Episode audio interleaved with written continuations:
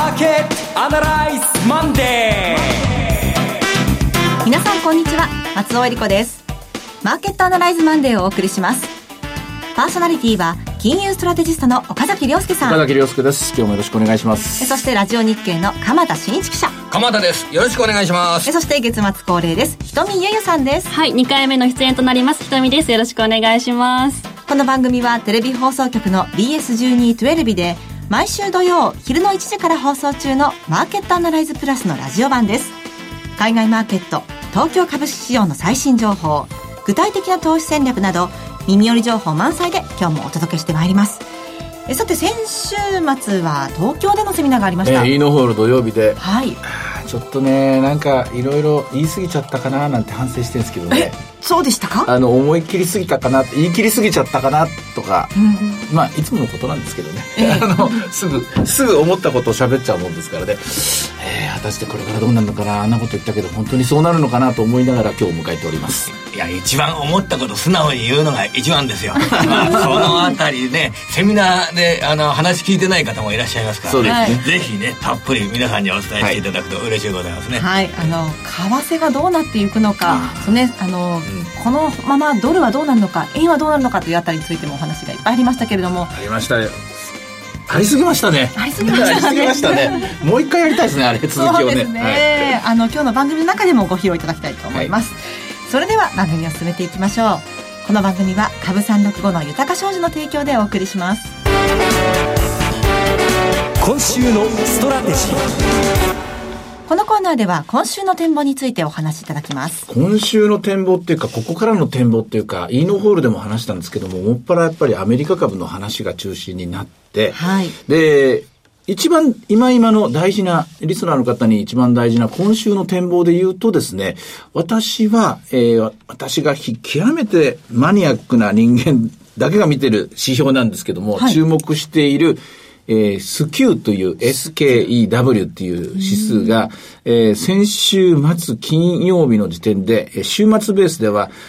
えー、っと、16年3月以来っていう低水準まで落ちたんですね。うん、このスキューっていうのはそもそもどういう？え、これはオプション市場の歪みを表しているもので、はい、その歪みがようやくこれ何年かかけて、ものすごく歪んでたんですよ、オプション市場が。そのオプション市場の歪みが修正されたという、ただその一言、一つ、一つの事象なんですけども、それを見て私はアメリカ株の壮大な踏み上げ相場が終わったと判断。したんですよ。踏み上げ相場が終わった。まあ、この辺のからくりっていうのは話せば2時間ぐらいかかるので置いといて。まず、それがあるので、今週の戦略的には打診の売りは入るかな、アメリカ株。うん、あの、ここまで膨張して、えー、かなりですね、加熱感を持って上がってきたのは皆さんご存知だと思います。はい、で、実際相場っていうのは下がり出してから売る方が賢明だっていう、これも言い方として正しいと思いますし、歴史的にその方が賢いやり方っていうのはわかります。しかし、打診と言いますか、どっかできっかけっていうか待ってて、で、小さなその兆しみたいな見つけた人間から動き出すんですけども、私はその小さな兆しを見つけたように思っているので、はい、今週は、まあ、あんまりたくさん売るとですね、偉い目に遭っちゃうかもしれないんで、様子を見ながらですけども、少しアメリカ株は陰るんじゃないかな。まあ、えー、iPhoneMC があって、大統領教書があって、で、決算があってということで、みんなさほどの不安材料はないのかもしれませんけれども、えー、プラスの方のニュースはかなりっていうか、必要以上に織り込んだアメリカ株だけにこれは起こりやすいのかな。まずこれが一つ目。で、日本株はというとですね、あんまはっきりしないんですよ。はい、あんまはっきりしないんですが、日本株よりもやっぱ為替の方がはっきり見えているものがあって、でそれはここまさにイーノホールで、まあどうでしょう、30分、45分ぐらいかけましたかね、ここの議論がね。結構たっぷり。あのー、アメリカが金利上昇を進行中、爆心中です。えー、今日も東京時間で2.68ぐらいまで10年金利超えてますから、上がってますから、えー、これ、新高値と言っていいとこまでね、来てますけれども、にもかかわらず、まあ、少し今、ドル円は8円の50から8円90ぐらいまで戻ってるみたいですけれども、ここもと、えー、昨年の12月の例の5度目の利上げ以降、顕著です。えー、金利が上昇しているのに、金価格も上昇している。金利が上昇しているのに、ドルが売られている。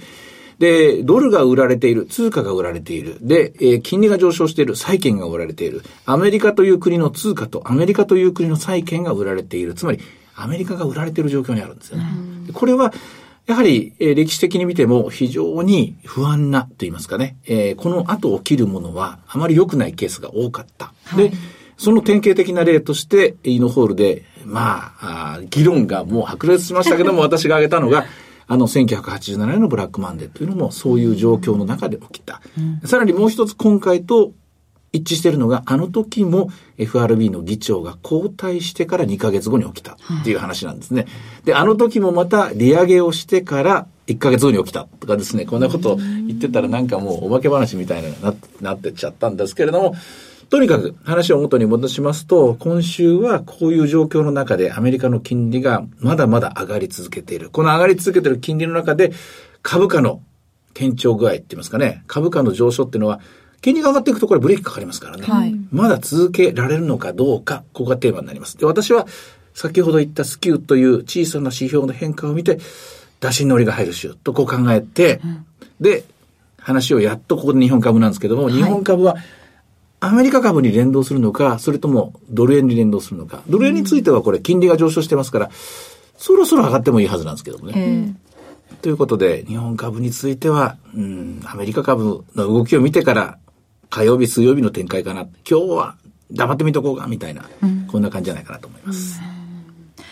まさにお話ありましたけれども、2月の4日にパウエル新理事が。そうですね、3日が土曜日なんで。理事が新議長になるそうですね、3日までって書いてましたから、確か2月の5日からの週ですね。うん、で、ここから始まるんですが、はい、まあ最初に、えー、っとですね、大きな荷物を背負うことになるのが、えー、バランスシートの縮小はおそらく計画された通り動くと思うんですが、3月に FOMC があって、はい、この FOMC はほぼほぼ利上げが確定していると言われています。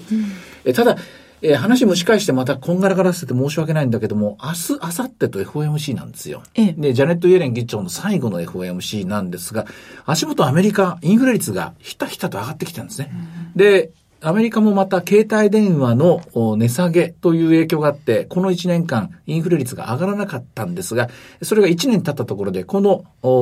えー、下落圧力が剥落します。で、ここから、今年になってからアメリカのインフレ率はおそらく、えー、鉄砲が上昇テンポが上がってくると思うんですよね。その中で、今回の FOMC、まあ動かないと言われてるんですけども、ひょっとしたら動くかなっていう数パーセントあるぐらいですけどね。それと同時に、見方ですね。先行きの見方がどう変わるのか。さらには、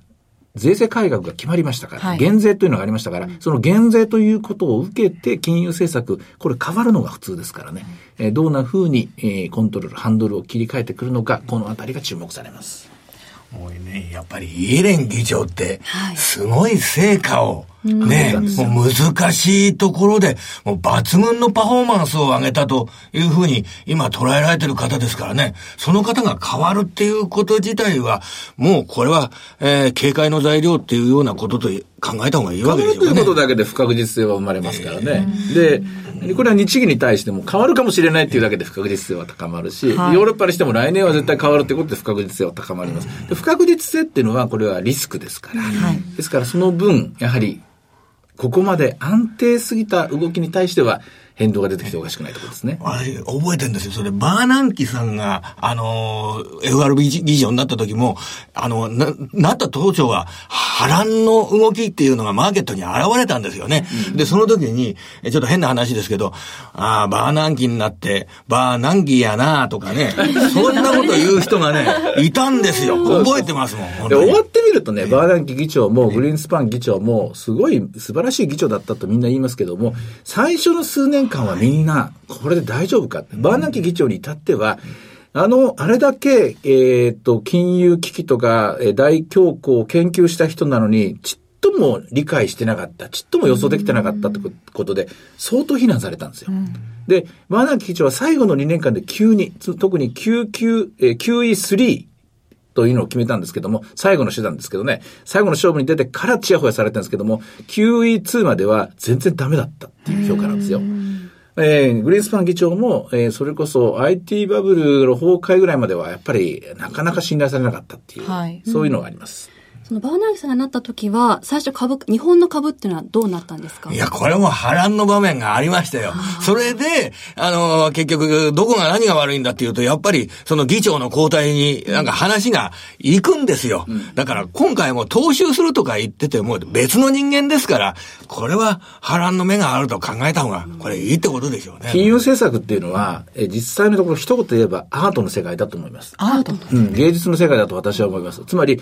拡大再生産とか同じことを繰り返すことは許されてないし、それは人々を求めてないし、で、例えば、トヨタの新車とかですね、ソニーの新商品を作るとか、そんな仕組みじゃないと思うし、工場で作られるものじゃないと思うし、AI はできないと思うし、ロボット化はできないという意味では、やはりここは大きな変わり目。やはり、どんな話をするのか、やっぱ注目しなきゃいけないと思います。中長期的に考えるといつぐらいまでこの波乱というのは生まれるんでしょうか？まずは最初の3月、2月3月の最初の利上げの局面ですね。ここに、この波乱というか、えー、その不確実性はピークを迎えると思います。しかしこれを乗り切った場合は、まだもう少し先までマーケットは走るかもしれませんけども、いずれにしても3月の FOMC は、今年最初のですね、最初の不確実性というか、リスクの高まる、緊張感の高まるところだということ、これは覚悟しておく必要があると思いますね。それから鎌田さん、今週は日本でも決算の発表がね、随分高いですよね。はい、これ、今日あたりのですね、はい、あの、増額修正を発表した株の反応、ファナックや新越科学がよく上げているということっていうのは、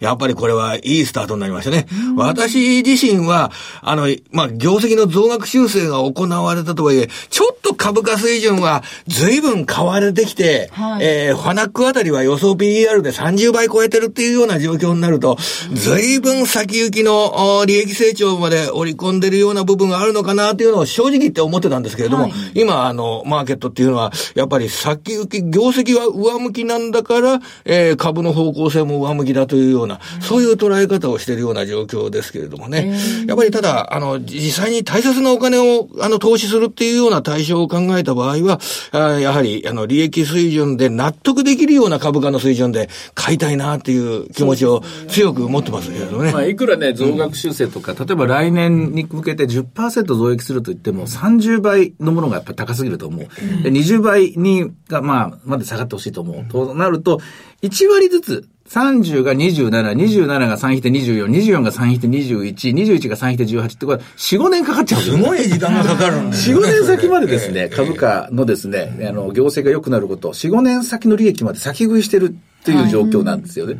でそれを考えると、やはり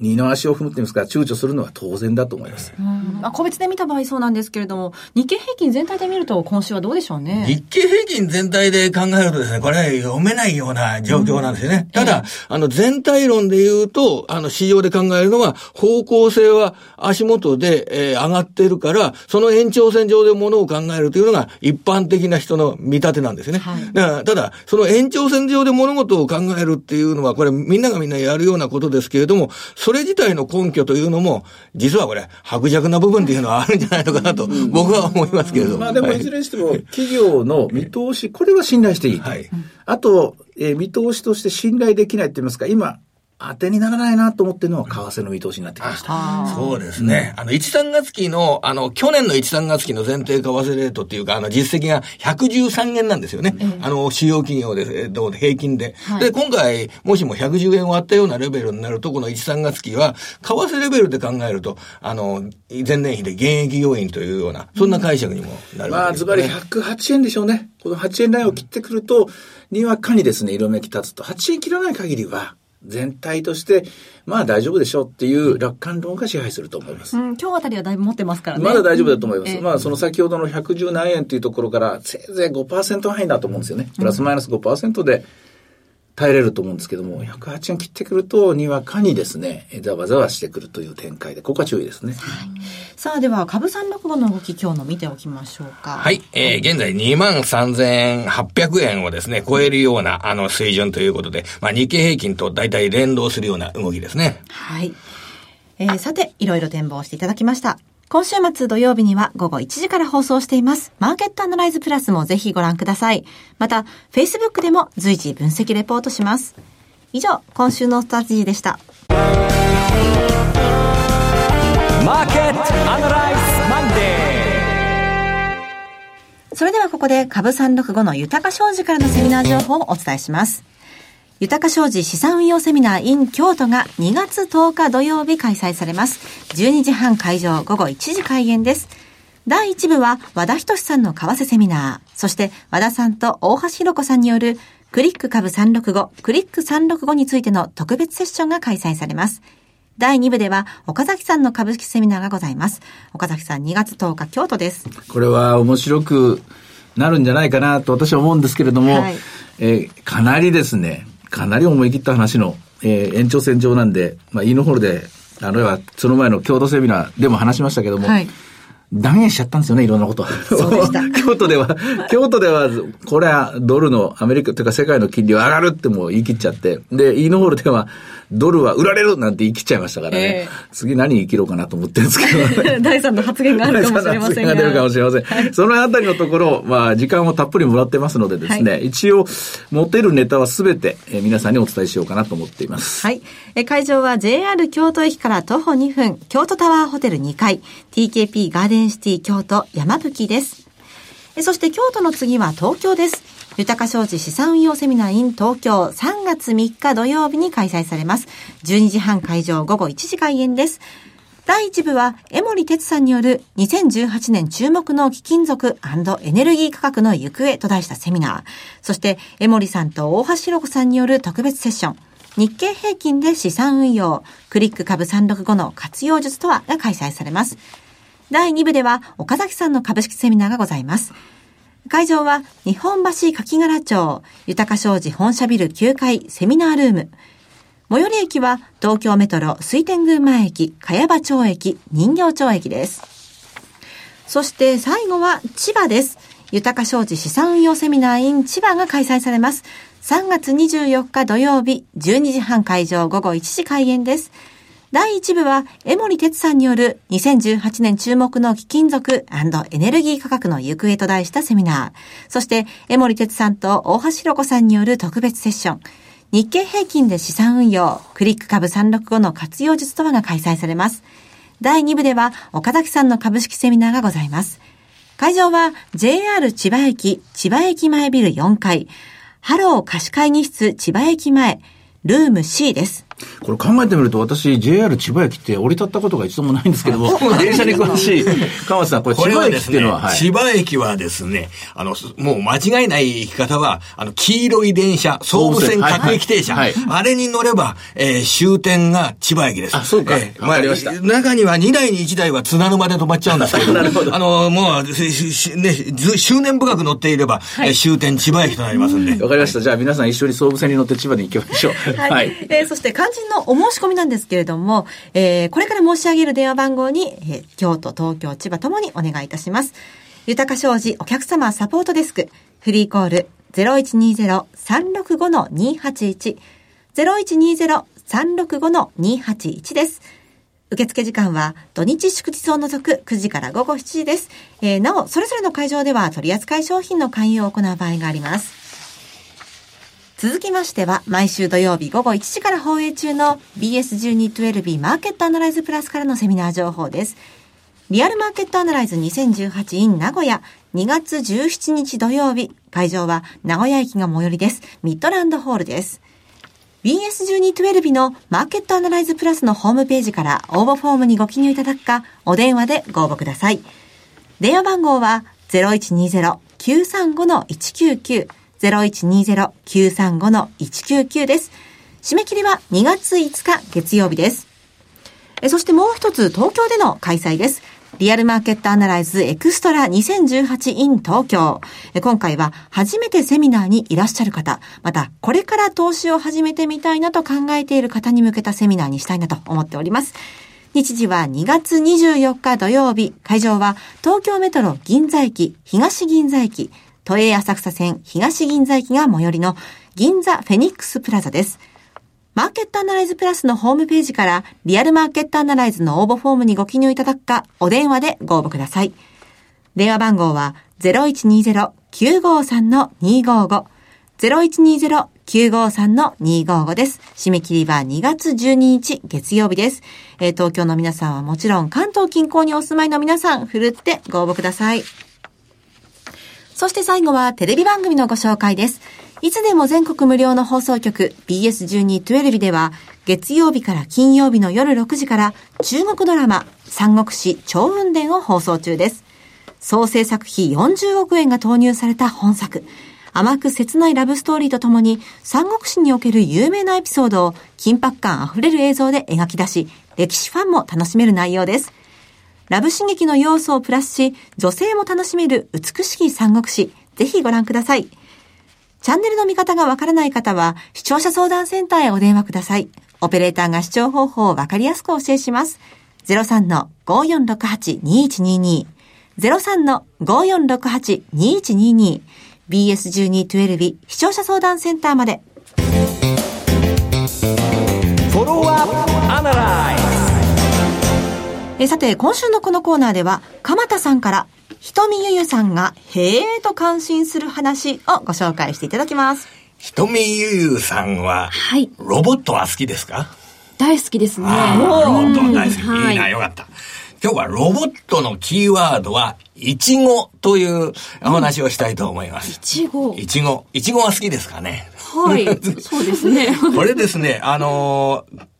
ネドっていう機関がありましてね、国立研究開発法人新エネルギー産業技術総合開発機構って、まあ長い名前なんですけれども、あの国の機関で、まあ言えない、そのあたりの記者会見が1月にあったんで、そこでですね、あの何が発表されたかっていうと、ロボットハンドで、カラクリと名いう名前のロボットハンドを開発して、そのポイントは、イチゴを掴むことができる。というような、そういうアピールがあったっていうようなことを、これをね、えー、受け止めていただければなと思います。いちごってスーパーで買ったことありますか？もちろんです。今たくさん売ってますよね。いちご買うとですね、はい、あの、ペットボトルだとか肉だとかとは、別の袋に入れてくれたりしません？スーパーの人っていうのは。はい、潰れないように入れてくれます、ね、そうそうそう。あの、いちごの上にペットボトル乗せる人っていないでしょう、これは。ね。だから、いちごってそのぐらい繊細なものなんですよね。その、いちごロボットが、ロボットハンドで掴むことができるっていうようなことができるようなロボットだったら、やっぱりこれいろんなものができるんじゃないかということで、うん、えー、その席上で、そのハンドでですね、ロー、イチゴを捕まえたり、シュークリームを捕まえたり、要はこう、傷みやすいものですよね。なかなか掴めないもの。それを掴むことに成功したっていうようなあことをアピールしてたんですが、要はこれですね、そこで、あの、大切になったのが、手の機能を、手のひらっていうのが、どうしてこの手のひらになってるのか。はい、で、関節っていうのは、人間の関節、指の関節っていうのが、どんな機能があるのかっていうのを、徹底的に 観察して、その結果、えー、このイチゴを掴むというように適した手が開発されたっていうような、そこが強調されてたんですよ。だからこれからの先のロボット市場のキーワードは、えー、なんか柔らかいものを掴むことができるのかどうかなっていうのを、ちょっと頭の中に置いといていただけると。そうですね。工場とかね、もう、どんな重いものとかそういうものが中心でしたもんねそれが柔らかいものこれがロボットの課題というふうに覚えておいていただくと嬉しいな。わかりました。へいいただけますか？もうへいへいへいです。いやその続きを聞きたいんですけどね、すい。ません時間がなくなっちゃいましたね、またちょっと続き次回お願いします、はい。えー、さてマーケットアナライズマンデーそろそろお別れの時間になってしまいました。ここまでのお話は岡崎亮介と鎌田新一。瞳ゆゆそして松尾恵里子でお送りしました。それでは今日はこの辺で失礼いたします。さようならこの番組は株365の豊か商事の提供でお送りしました。